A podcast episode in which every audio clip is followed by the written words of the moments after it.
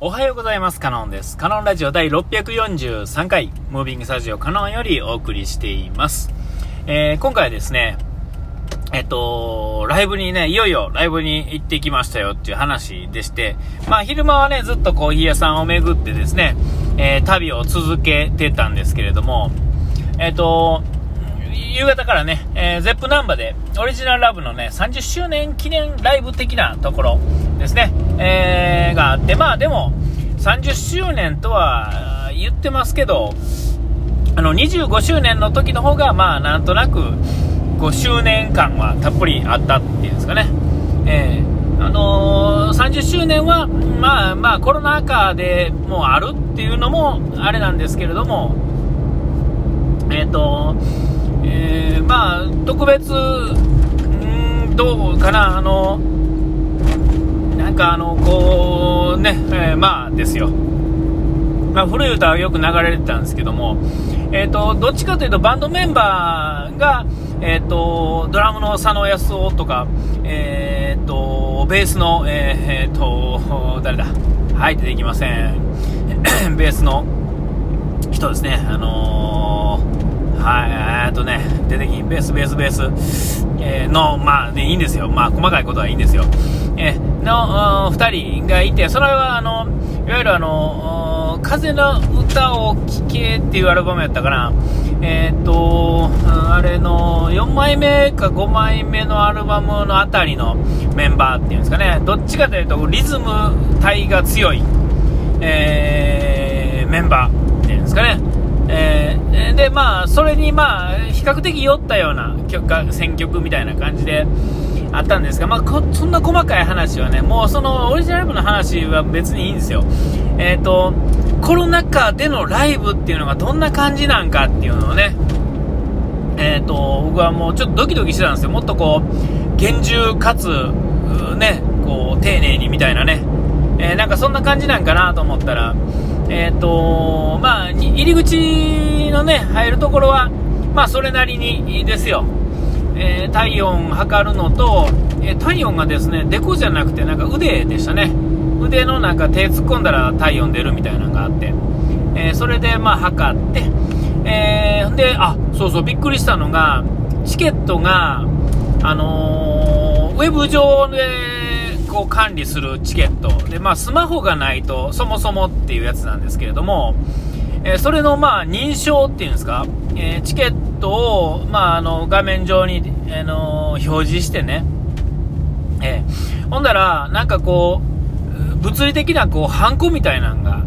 あるんですよ。えーで、そのハンコみたいなのを画面にこうタッチ、タッチしてもらうとね、えーの、こう、ハンコの跡みたいなのがついて、えーそれによってこう、来ましたよっていうね、こう、証明みたいな、えーそんな感じやったんですよね。えー紙のチケットにっていうのはもうだからなかったんですよ。えっと、前後歩いてはったおっちゃんは、えっと、いわゆるあの、ピアとかのね、あの、紙のチケット、プリントアウトしたチケット持ってはりましたけど、え僕は、えその、オンラインストアみたいなところで、え購入したので、もう紙のチケットが発行されることもなく、その発行する必要もなかったっていうんですかね。えっ、と、ウェブ上で買えるっていうのは結構昔からあったと思うんですけれども、えーその引き取引番号みたいなのを、コンビニで行って、えっ、と、えチケット出してもらうみたいなね、えっていうのがあったんですよね。90、えーちゃちゃちゃちゃ、2010、あれ、4年とか5年とか、あの、えっ、と、久しくライブが行ってなかった後の、初めてのライブがですね、僕はあの、あ、えーっと、何やったかな、忘れたな。いや、違うんです。フジファブリックのゼップに行った、で、もうすぐ後に、ポール・マッカートニーのライブに1回行って、えそれがすごい何年ぶりやったかな。結構なぶりのライブやったんですよ。で、そこからは、えーっと、もう一回ポール・マッカートニーね、2年後か3年後に来てるんで、その時も、どっちも大阪ドームでしたけどね。で、フジファブリックはゼップナンバー、出来たてのゼップナンバーぐらいやったかな。で、えーっと、その後は、まあ、オリジナルラブの方のね、ライブっていうのは、まあ、それなりに、え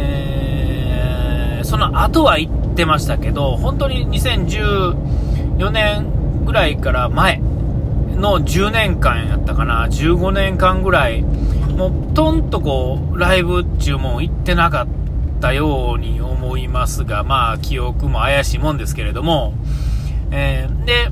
だからまあチケットの買い方っていうのがね、まあウェブ上っていうかね、あの、スマホ上でっていうのはまあ当然で、えっとかまあメールやり取りの番号のピアノみたいなコンビニで発見とかね、えー、そういうのから、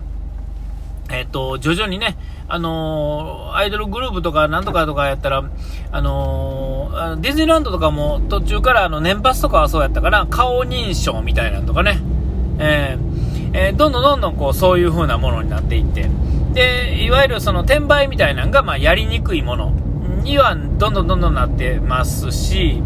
えっ、と、この間やとこの冬ね、2年前の冬かな、えっ、と、ももクロのね、ライブ。で、それも会員証っていうのがね、僕はあの、まあ、えー、ファンクラブの会員、ファンクラブの会員ではあるので、それで、えっと、なんていうんですか、チケットは、えっと、会員証が、まあ、IC チップが入ってて、で、あの、発見されるんじゃなくて、えっと、その、あーとね、あの、入り口でその端末にピッとかざすと、その時初めてどこの席かっていうのが表示されるんですよね。えっと、もともと決まってるのかもしれませんが、あの、行くまでわからないんですよ、席の場所っていうのが。えまあ、すごいチケットの買い方やなとは思い、まあ、手に入れ方やなとは思いましたけれども、まあ、運ですね。えー、僕はたまたまその、ライブでは、えー、すごい、初めてのそういうののチケットで、えー、アリーナのど真ん中の前から5列目か6、なんかその辺やったんですよ。まあ、あれは運良かったんですが、まあまあ、そんな話。じゃなくて、まあまあ、その、端末に今度はその、ハンコをしてみたいなね、電子ハンコみたいなね、えー、物理的なハンコをピッてかざすんですけども、えっ、と、触れるか触れへんかぐらいのところで、もうポンとこう、えー、スマホ上にね、スタンプがポンと押されるわけですよ。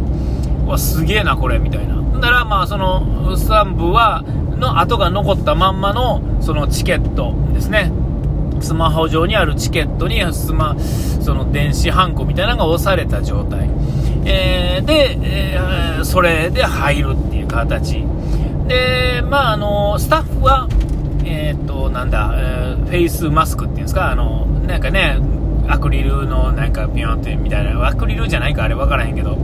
で、あと、えー、ロッカーが使えないっていうのと、で、あと、お酒がね、あのー、ライブハウスっていうのは、まあ、ありがちですが、えー、チケット代プラス、えっ、と、あの、ドリンク代をお願いしますというやつがありまして、えー、600円するんですが、今、アルコールダメなんで、本当になんかその辺で150円ぐらいでね、100円とか150円で売ってるペットボトルを、えー、っと、600円で、えー、買うことになるんですよ。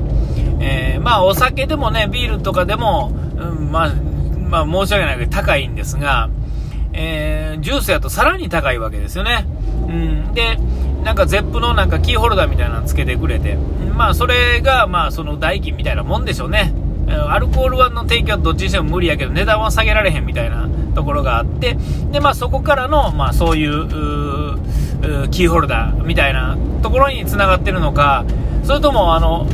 600円でビール買ってもあのキーホルダーつくのかもしれませんけれども、えー、なんか前もらったような気もするけどちょっとまあはっきりせえへんですけどね、えー、まあどっちにしてもキーホルダー600円で買ってみたいなもんですよ、うん、であとはまあえっとねあんまりこうアナウンスでなかったですが、やっぱり基本的には声を出してはいけないっていうんですかね。マスクを外してはいけない、えー、声を出してはいけないっていうところにはなってますが、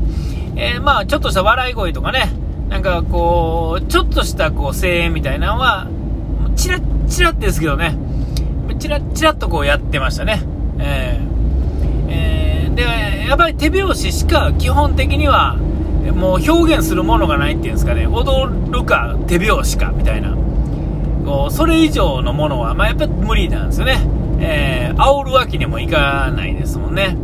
うん、でもまあ、笑い声とかはやっぱりね、わーってこうね、面白いと、面白いところって言ったら申し訳ないですけど、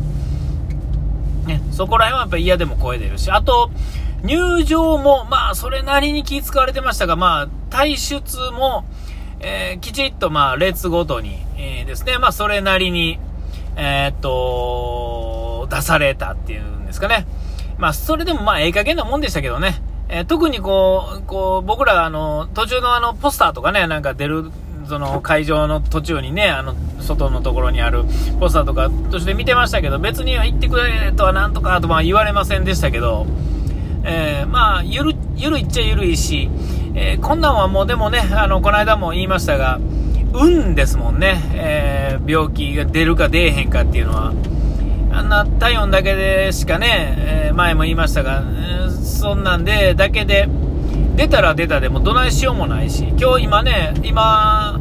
名古屋もね、次の日ですけどね、あのー、やってると思いますけれども、どういう感じでね、やってるのかあ知らないですけど、あ、あとね、えっと、オリジナルラブとしては珍しく、あの、ちょっとホール、ね、ゼッポナンバーってちょっと広いめなんで、ずっとクワトロでやってたんでね、えどんな、お客さんってどんな感じなんかな思ったら、やっぱりあの、仲間同士は隣同士になるんですが、えー、やっぱりそこからは、あの、知らん人同士との間っていうのは、1席ずつやっぱ空いてるんですよ。うん、だからこその、だからクワトロと人数の差って実はそんななかったんかもしれませんけどね、